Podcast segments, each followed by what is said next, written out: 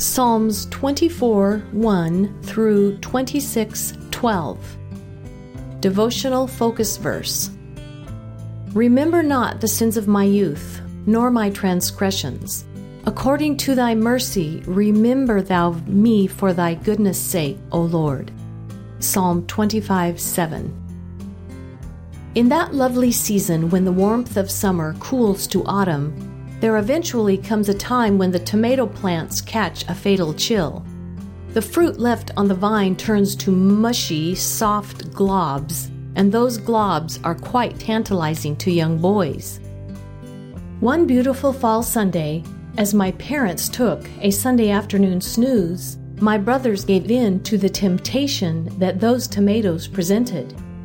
The fruit was still firm enough to throw, but not so firm as to cause any damage, or so they thought. There was a garden across the country road from our house, but out of sight behind a row of lilac bushes. Now and then, people on Sunday afternoon drives would pass our house, and on that afternoon, several of them were likely surprised to see tomato missiles fly over the lilacs toward their cars. As a girl, I was not inclined to toss the mushy softballs, but I remember watching my brothers with a mixture of worry and awe. It became a memorable day.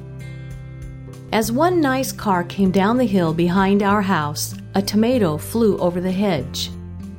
Usually, the boys could hear a plop when the missile hit its target, but this was one of those disappointing ones with no sound. In just a minute, however, all of us were horrified to see the car backing up the road. It stopped at our house, and a very unhappy man got out to have a chat. It seemed that his wife's window had been opened to catch some fresh air, and her lap caught a very mushy tomato. Needless to say, Dad's nap was shorter than usual, and as a result, my brothers were sorrier than usual they had to apologize to the couple and clean up their car. As you can imagine, that was the end of tomato bombs. While we may never have engaged in flinging overripe fruit at passing cars, every one of us can look back on youthful misdemeanors that we would rather forget. In our focus verse, the psalmist David prayed that the sins and transgressions of his youth would not be held against him. The word translated sins in this passage refers to the thoughtless failures and offenses of youth, while transgressions literally means rebellions and denotes willful and deliberate offenses, perhaps of later years. Thankfully, the mercy and grace of God are sufficient to cover both. David knew that and he pleaded with the Lord on the basis of his goodness of character to remember him rather than his misdeeds. How grateful we should be for the loving kindness of our God. Like David, let us look to the Lord with confidence and thank Him that the sins of the past, once repented of and forgiven, are covered by His tender mercies. We can move forward assured that our past misdeeds need not affect our present determination to walk closely with God. Background information Psalm 24.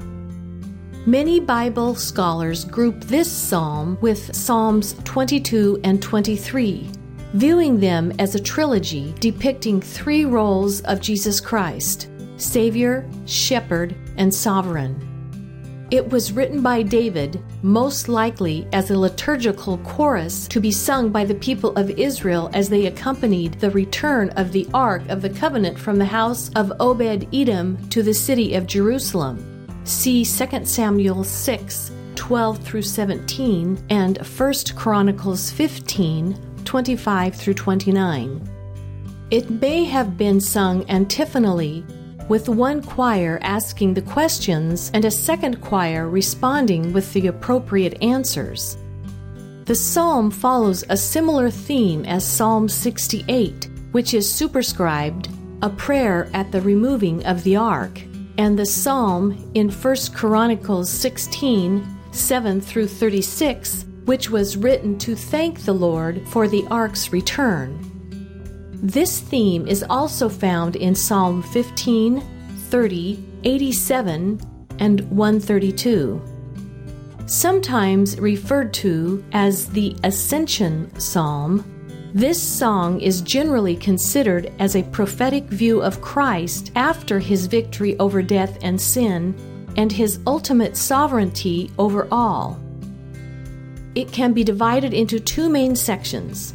Verses 1 through 6 describe the character of true worship, and verses 7 through 10 describe the crowning of the king. Psalm 25 Psalm 25 is a prayer of David. It is often classified as a wisdom psalm and is the second of the seven penitential psalms. Also, it is one of nine psalms written in acrostic form, in which each verse begins with a successive letter of the Hebrew alphabet. In this psalm, there are minor modifications from the pattern.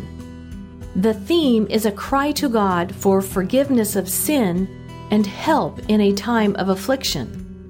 The psalm begins with a prayer. The second stanza is a contemplation of the goodness of God, and the concluding section is once again a petition. The closing verse does not fit into the alphabetical sequence. So some commentators suggest that this concluding prayer was inserted during the time of Israel's captivity. Psalm 26 Psalm 26, like Psalms 25, 27, and 28, is simply titled Of David. Commentators debate its setting and form. Some consider it an individual lament while others suggest it was used as a liturgy upon entrance into the place of worship.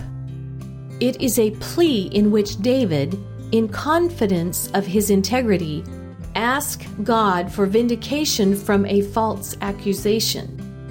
The psalmist began with a presentation of his case, moved to a promise of worship, requested protection, and closed with a statement of assurance. David's opening petition, Judge me, O Lord, for I have walked in mine integrity, has the tone of a formal oath of innocence. The psalmist's expressed intent to wash his hands was a ceremonial act signifying purity or innocence. The bloody men in verse 9 referenced bloodthirsty and violent evildoers such as assassins, murderers, etc. Conclusion Once we repent of our sins, God covers them with His grace and never remembers them against us again. How grateful we should be for His mercy and loving kindness toward us.